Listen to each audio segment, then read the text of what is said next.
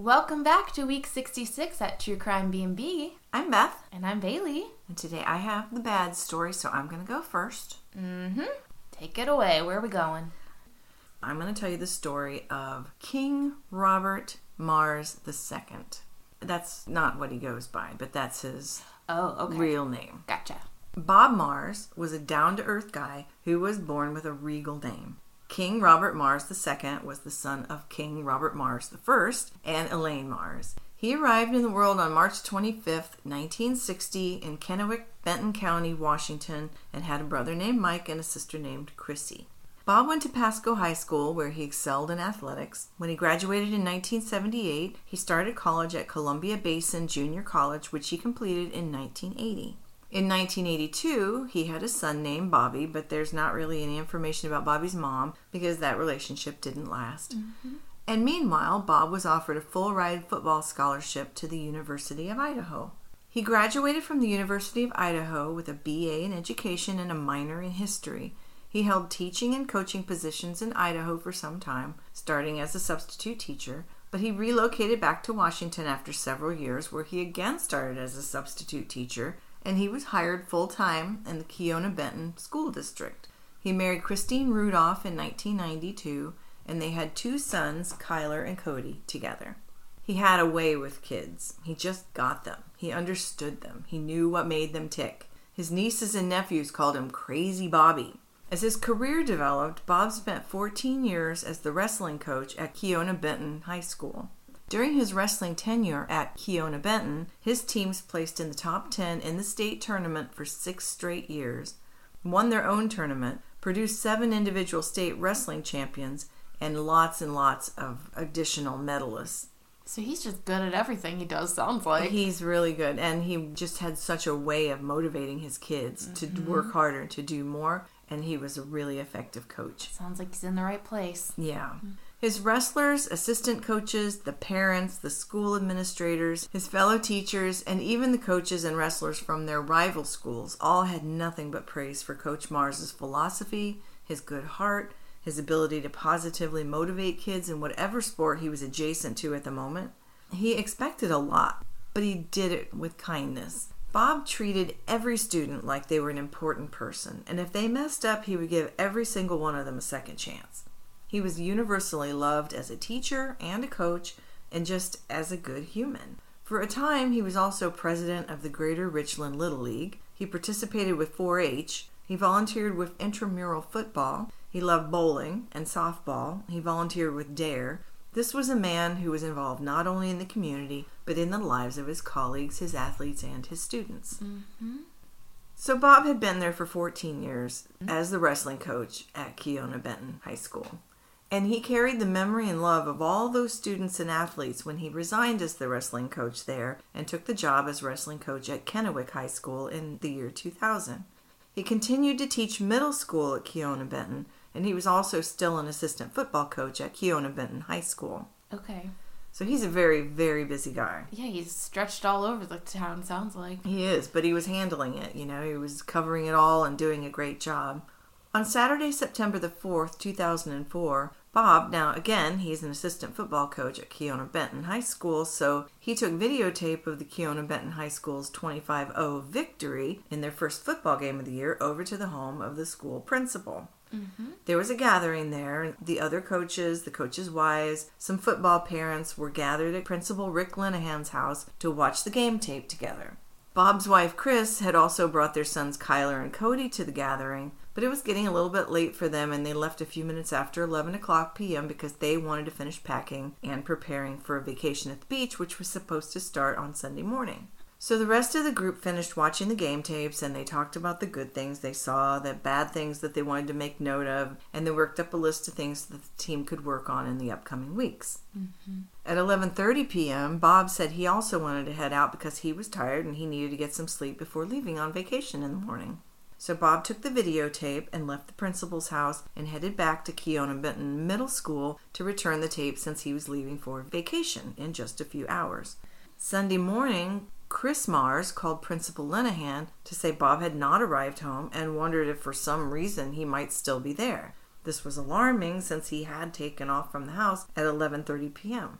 They didn't immediately know that he had gone to the school to return the game tape, so each of them got in their cars and drove the assumed route that he would have taken between the Mars house and the Linehan house, looking for any sign of Bob, but they saw nothing. The principal noticed some tire tracks that seemed to run off the road, but he did stop to check it out and there was nothing there to see. There was no car, no person, nothing. Hmm. With no clues of where to look, the principal decided to go to the middle school in case the coaches had set a meeting for that morning that he didn't know about. When he pulled to the back of the school, he saw Bob Mars's white pickup truck was there, and he was immediately concerned. He drove closer to the truck and saw that one of the windows was shattered, and it looked as if the truck had been tossed. So Principal Linehan sided with caution and called 911 and headed into the school to look for Bob.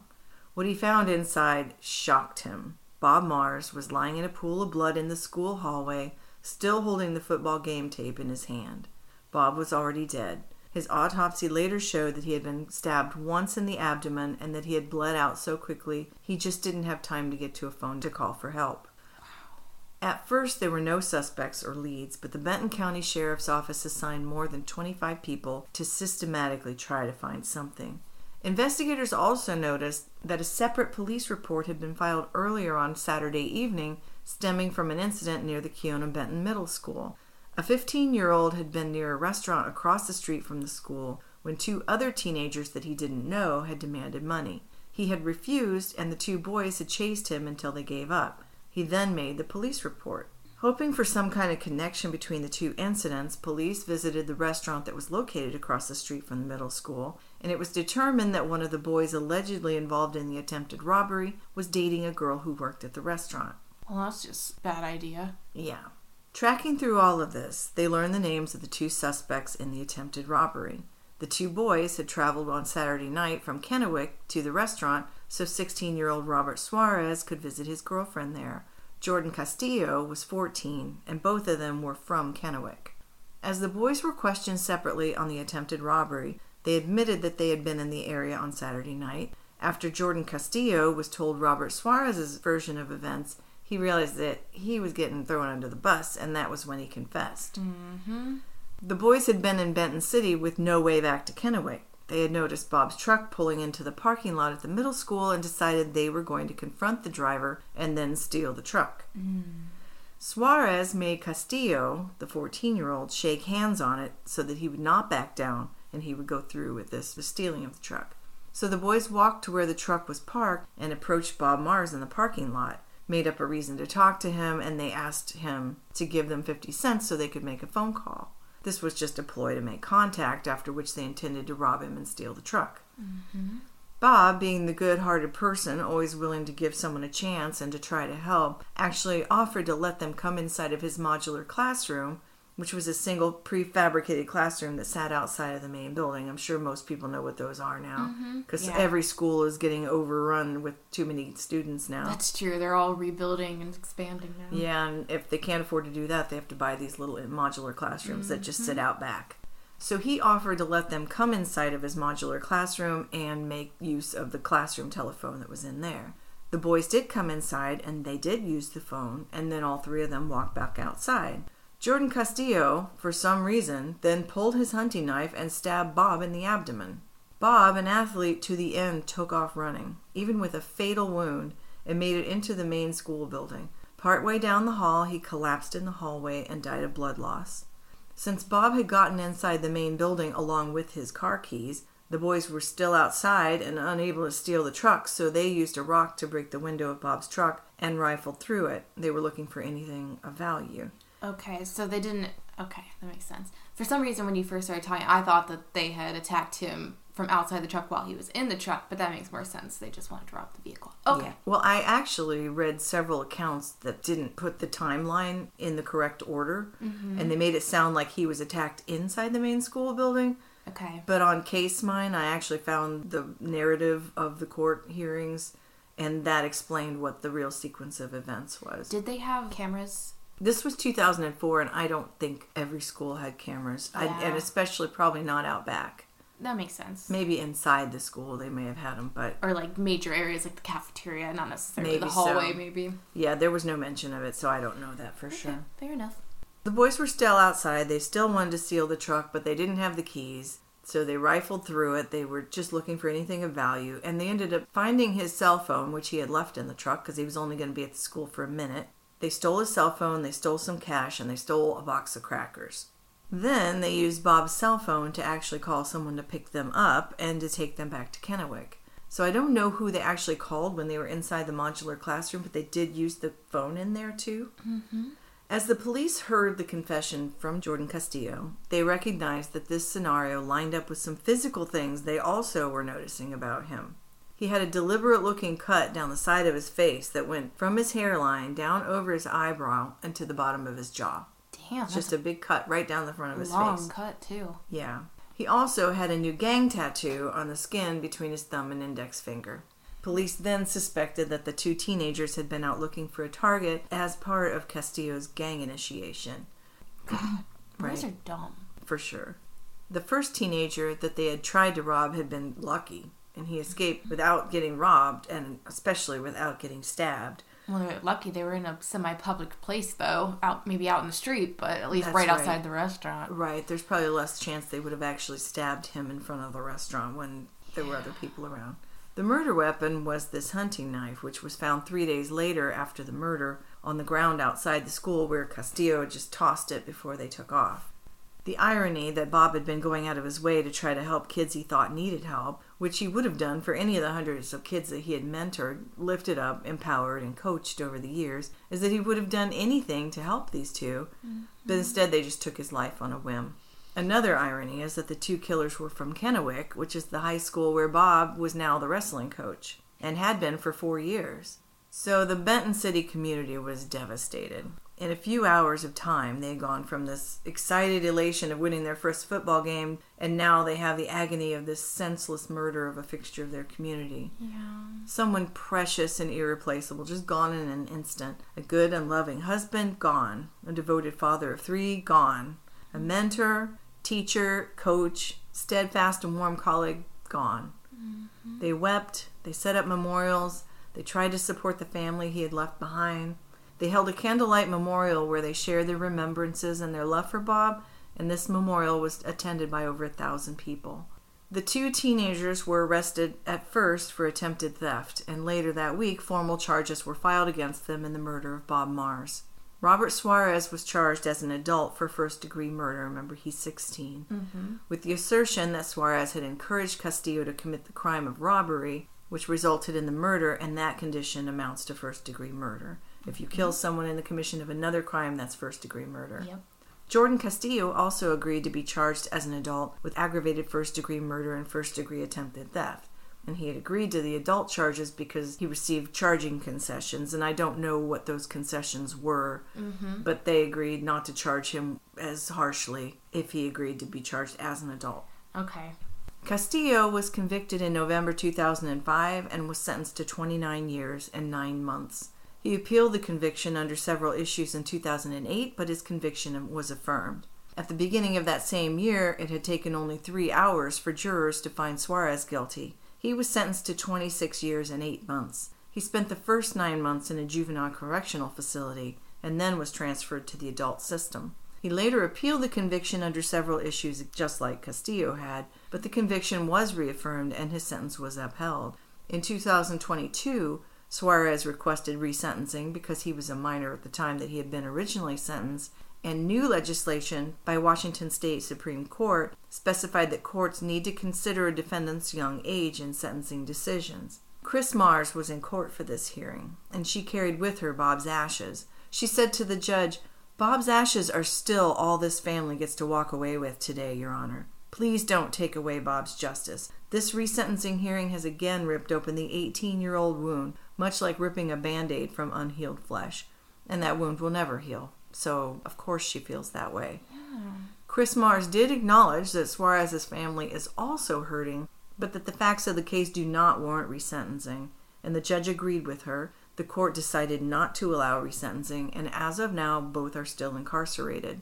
Robert Suarez is now 35 and in the Airway Heights Corrections Center, and Jordan Castillo is now 33 and in the Monroe Correctional Complex. That's wild. This happened in 2004, and they were such kids that they're not much older than me now. That's That's right. that's insane. Yeah.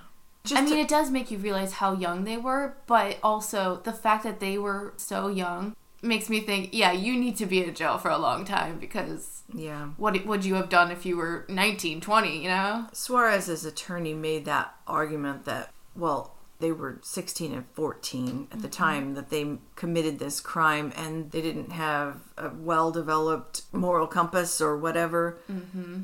And that they had developed over the years, they had developed a sense of right and wrong. And I mean, they weren't appealing together. So I, he was really only talking about Suarez. But the fact is, if you were that screwed up in 2004 at the age of 16, and now you've been in prison for 19 years, Yeah, it's hard for me to believe that now you're going to be a good guy. Because prison doesn't usually make people better. yeah, I mean, sure, they regret it because they're here, but once they get out, that doesn't mean they're going to be like, man, I wish I'd never done that. You Yeah. know, it's not the same thing as being remorseful and Right. and learning empathy and you just can't you can't learn empathy if you never had it then you're not just going to develop it because you did jail time Suarez did make an apology and made it sound as if he was sorry that this had ever happened. And mm-hmm. maybe he is because he's lost the rest of his life to it, basically. By the time he gets out, yeah he's going to be in his 40s. Of course, he wishes it hadn't happened because he wished he wasn't there. yeah But when he gets out, he's going to be in his 40s. He's going to have no life skills. He's going to have no job skills. So, what is the chance that he's going to rehabilitate and live the straight and narrow life now? that's true i mean honestly just for his well-being he probably is better off just staying in prison at that point It's a double edged sword because you want to punish people and put them in a place where they have to think about what they did. Mm-hmm. On the other hand, he's in there so long and he's going to come out as such a hardened criminal now. Obviously, they were somewhat hardened criminals before they went in. Otherwise, this wouldn't have happened. But now I don't see how there's any chance that he can ever just live a normal life. it is hard because you don't want to just let people get away with it but you also don't want to give up on people and it's i don't know how to do both i don't know how to just Right. I just don't think that he knows how to live like a normal person. agreed This loss caused Bob Mars's community to mourn him, both privately and publicly. He had really touched a lot of lives, and his death left a huge void for untold numbers of people.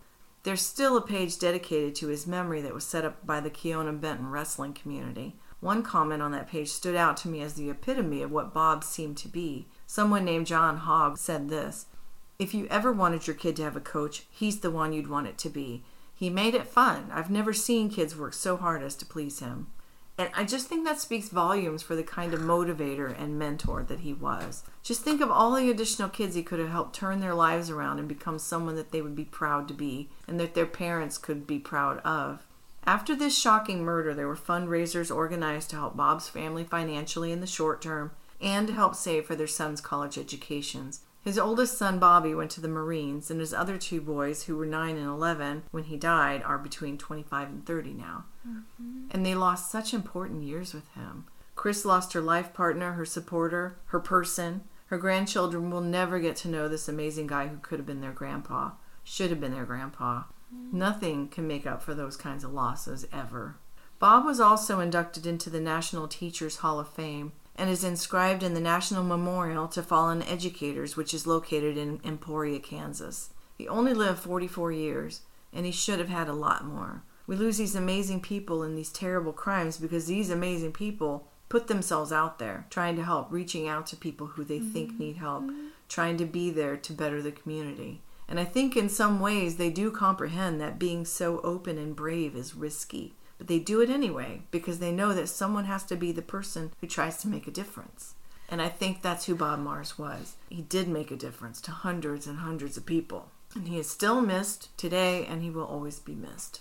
It's poignant when you hear about someone like Bob Mars because everyone, it's, everyone had something good to say about him. it's always the good ones. It's always the teachers that like had your back that this kind of shit happens to. And that's what I was trying to say. And the, he didn't even know these two kids, but he saw these kids. They're away from home. They're trying to get home. Okay, I know how to help you. Let's go inside. You can use my phone. That's awful because those are the people that are trying to better the world and they get killed. And it's just so senseless and tragic. So, what is your story today? My story today, it is sad, but it's also infuriating. Let's just. You got the upper story, right? I've got the upper story, but okay.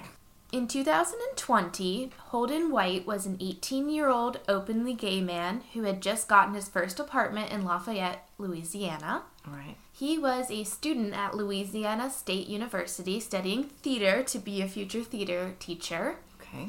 He had a part time job working at a restaurant. They didn't say what he did, I assume just a waiter or something like that, to help him pay for school.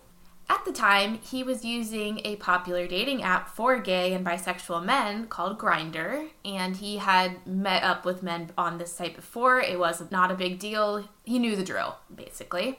In 2020, he met a 19 year old on that app named Chance Seneca, and the two began frequently talking on and off, and they never decided to meet, but after a month or so, they finally said, You know what? I have a good feeling about you. Let's go ahead and set something up. Okay. Holden, who had just moved into his brand new apartment by himself, said, Hey, I have a place all to myself. You come over here. We can play video games, watch a movie, whatever you want. And Chance told him, I can't come over tonight, but in a couple days, my dad, who he lived with, was going to be out of town. So come over to my dad's house and we'll have this whole place to ourselves. And Holden agreed that that would be a good date. Even if you have been talking for a month, mm-hmm. you should still meet somewhere publicly. And yeah, Holden is the first one to say that now. Okay. Yeah.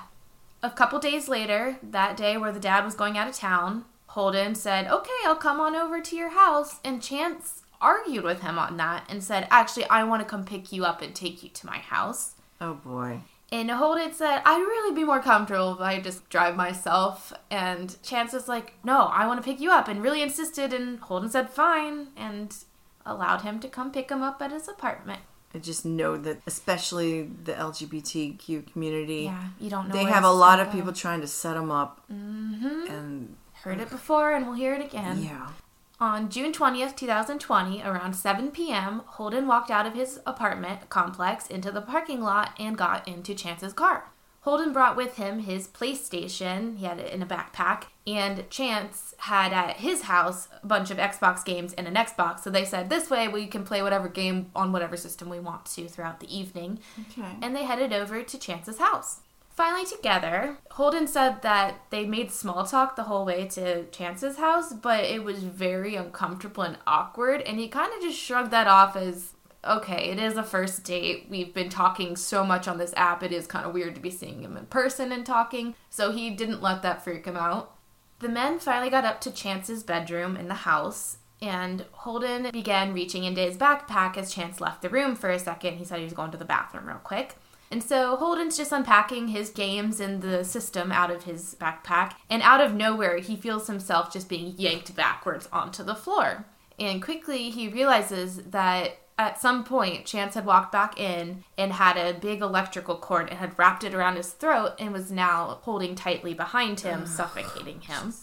Uh, Well, strangling, I guess. He did his best to fight back and loosen the cord, but was not able to get a hold of him. He was behind him, you know? And then he eventually lost consciousness from this. It's unclear how much time passed with Holden unconscious, but as he came to a little bit later, he saw that he was naked in the bathtub and it was slowly filling with ice cold water. Chance was above him and in the process of slitting Holden's left wrist with a knife. oh, He continued through his left wrist and then eventually moved on to the right wrist, slitting that one too. And eventually, this is when Chance moved on to the torturing phase of things Holden is in the process of dying. Now he wants to torture him as much as possible in the meantime. what the fuck? So he takes that knife that he had slit Holden's wrists with and starts taking the tip and poking it just far enough into his neck and then twisting it. Mm. And he did this a total of six times. And he somehow missed the carotid. I don't know how he did that. But, and all of that Holden was awake through. But eventually, again, now weak from the oxygen deprivation and also extreme blood loss and pain, And starting to get hypothermia. I'm sure, yeah. Holden began fading in and out, and he said he's kind of saw glimpses and tiny, short, little two second clips of Chance in the aftermath of the torture and all of this. And he said he looked up at Chance, and he just had a look on his face Like, I can't believe I just did that. He looked shocked of what he'd just done. And then everything went completely black for Holden. Oh my god, that poor kid. The next time Holden woke up, it was from the bright fluorescent lights of his hospital room at Ochsner Lafayette General Hospital, where he had been in a three day coma. So this is June 23rd now that he wakes up finally. He found out he was really lucky to have survived this. The strangulation that he'd endured, it had popped almost every single blood vessel in his face. Oh my every single one. He also had the six stab wounds and twist wounds in his neck that they had to sew back up. He had at some point been beaten in the back of his head because he had a lot of blunt trauma to the back of it. And then his wrists had been cut so deeply, they believed Chance had been trying to sever through them all the way, but could not make it. I don't even know what to say about that. Holden would remain hospitalized for the next month as he slowly started to piece together the memories. He didn't have all of these memories when he immediately came to. Right. It kind of came back over time. But he learned that after Chance had attacked him and believed that Holden had died, he had called the police and then waited out front for them. He basically told the 911 operator, I just killed a man. I need you to come pick me up. Holy crap. And then they got there, the police got there, were like, oh shit, Holden's got a pulse. And they were able to save him. Holden actually grew really frustrated in the coming months after this, while he was obviously just trying to stay alive and heal. But the police were completely leaving him out of the loop. They weren't providing him any evidence. Like, even when the pre trial started for Chance, they'd never even let him know that the trial process was starting at all. He found out on Facebook or something like that. Somebody posted an article about the trial starting. And so Holden got pissed and called the police and said, Why wasn't I notified? I would like to attend that. Didn't they have some sort of a victim's advocate assigned to him? I think they probably have, they're supposed to, but they did not. Not only did they not tell him this was all starting, and they ended up telling him once he called, they said, Oh, well, it doesn't concern you anymore. And Holden was uh, like, hell, it doesn't. he knows where I live. It does concern me. Are you kidding me? Chance, at this point, was being charged with second degree attempted murder and had already pled not guilty during that pretrial that Holden missed. How's the second degree? And he's pleading not guilty after you called and confessed. I guess maybe it's second degree because he made a deal. maybe because that, and then also he called the police on himself. Maybe I don't know. They were Doesn't being change what he did. I know. Also, during this whole process, Holden found out that since he'd been in that coma for three days, during that, the entire time, the police never asked for a rape kit to be done to help hopefully get more evidence so that if Chance changed his mind in the trial, that no, I didn't do it, I just found him like that, or something like that. I just think if this was a woman who had met a guy on a dating app and this had happened to her and she'd been found in this state, absolutely a rape kit would have been done. And I think that's bullshit. The police didn't even think to help him out by performing that. Just saying. Was there any reason to believe that he had actually sexually assaulted him? There were so many hours. He didn't have any idea. Yeah, he didn't know, but he was in so much pain and on so many drugs. How would he, you know? Right. The police also refused to consider the attack as a hate crime. They wouldn't add that charge to the charges against Chance, stating that they didn't believe that was the motive at all. However, when Holden was in the hospital, in his hospital bed, he decided to do a little research on his own, this Chance Seneca that he had met up with, and he searched that name on Facebook. It was his real name. And there was a second profile he had made months prior with this profile picture as Jeffrey Dahmer. Oh, wow. Is Chance a gay man? So either he is a self loathing, closeted gay man, or mm-hmm. he saw Holden as a smaller, weaker man and thought he could take control of him. I don't think that's clear which one that is. Right. But So I don't know how hard it would be to prove it as a hate crime, but I don't think you can rule it out. finally, Holden, this entire time, was so adamant that the police were dropping the ball, even in his horrible state, trying to heal, trying to figure out how he's going to go back to school. He can't work anymore. He doesn't have any hands, like, basically, that work anymore. He had to relearn those. Yeah, that's going to be a, quite a recovery. Yeah, so he's got quite a bit going on, and still he stepped out and said, This needs to be handed over to somebody else to prosecute this guy because they're not taking it seriously, and this guy is, is a danger That's to right. anybody in, the LGBT community. and maybe beyond that community. I'm- Truly, I don't truly. think you can say a guy who would do this wouldn't do this to anybody. Mm-hmm. Holden fought for this, and eventually it got handed over to the FBI because of his social media outpour for help. Good job, Holden. Since his attack, Holden has relearned the use of both of his hands, except his right hand is his dominant hand. And he's only gained about, I think they said 20% of functionality in his left hand, but since luckily he is right handed, he can make do for now. Okay.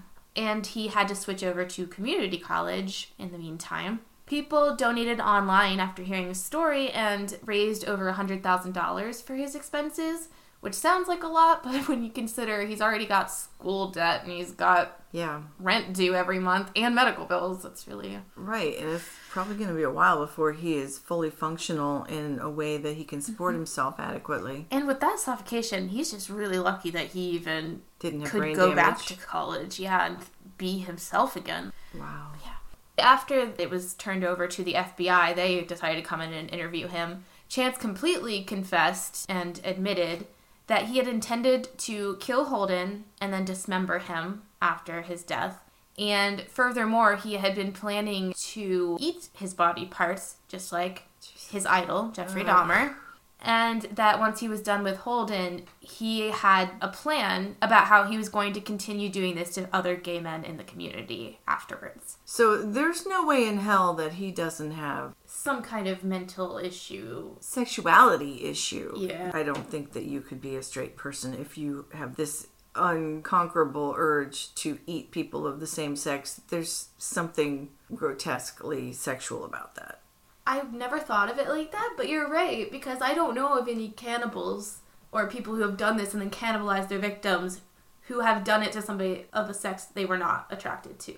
Right. So you're right. Why But- did why did the guy call the police? Why did he ultimately call the police? We don't know, and I think the general consensus, at least from Holden's perspective, when he, after all of this torturing and all that was done, he saw those snippets of looking up into Chance's face, and he said he looked like he just could not believe what he had just done. Based on that, it seems like maybe thought he could keep doing this and thought this was what he wanted and then did it and now he's in the reality of the aftermath and he was like I can't handle this. I Yeah. don't feel the way I thought I would. This is not what I thought it was going to be. This is not the glamorous, exciting thing that I had Yeah, I don't feel powerful. I feel really fucking scared now. And yeah, and what I've done is just horrific, and I Mm-hmm. really don't think I should do this again. Wow. yeah. Chance pled guilty, and on January 25th, 2023, so not too long ago, he was sentenced to 45 years in federal prison for kidnapping and attempted murder, as well as the hate crime charges on top of that. Well, I'm glad that the FBI got involved. Me too, because this guy, if he had gotten a slap on the wrist from this, who's to say he might have been freaked out after the first time, but then once he's scared, gets arrested, gets two years, gets out, or something like that, now he's like, what do I have to be scared about? Just two years, and then I get to do this again. Yeah, and then all of a sudden they have a string of unsolved disappearances of, Gay men. of gay men in Lafayette, Louisiana. Wow. yeah, and we don't really have a whole lot of men survivors on here, No, we don't. so go Holden. we don't have a lot of men survivors. So I'm glad you found Holden because what happened to him was awful, and I'm I'm glad that he's coming through it. Yeah, that's all I got today. I'm sorry. Chance needs punched in the freaking throat. Okay, so episode 66 is about done. Unless you mm-hmm. have anything you want to add. Nope. I don't because I'm on drugs and I'm just tired and I want to go lay down and take a nap. I'm stinky and I'm ready for a shower. Feel free to check us out on Twitter, Instagram, and Facebook at, True Crime B&B. or you can shoot us an email at truecrimebnbpod at gmail.com. That's right.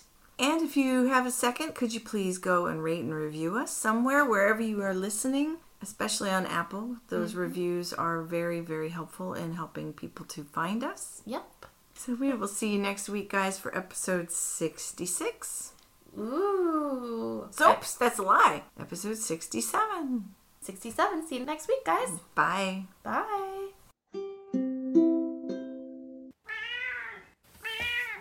It's really hard to thump a watermelon with your hand on the phone. Oh, wow. Go, Billy. Come on, let's cheer for me when editing. Go Bailey! Woo!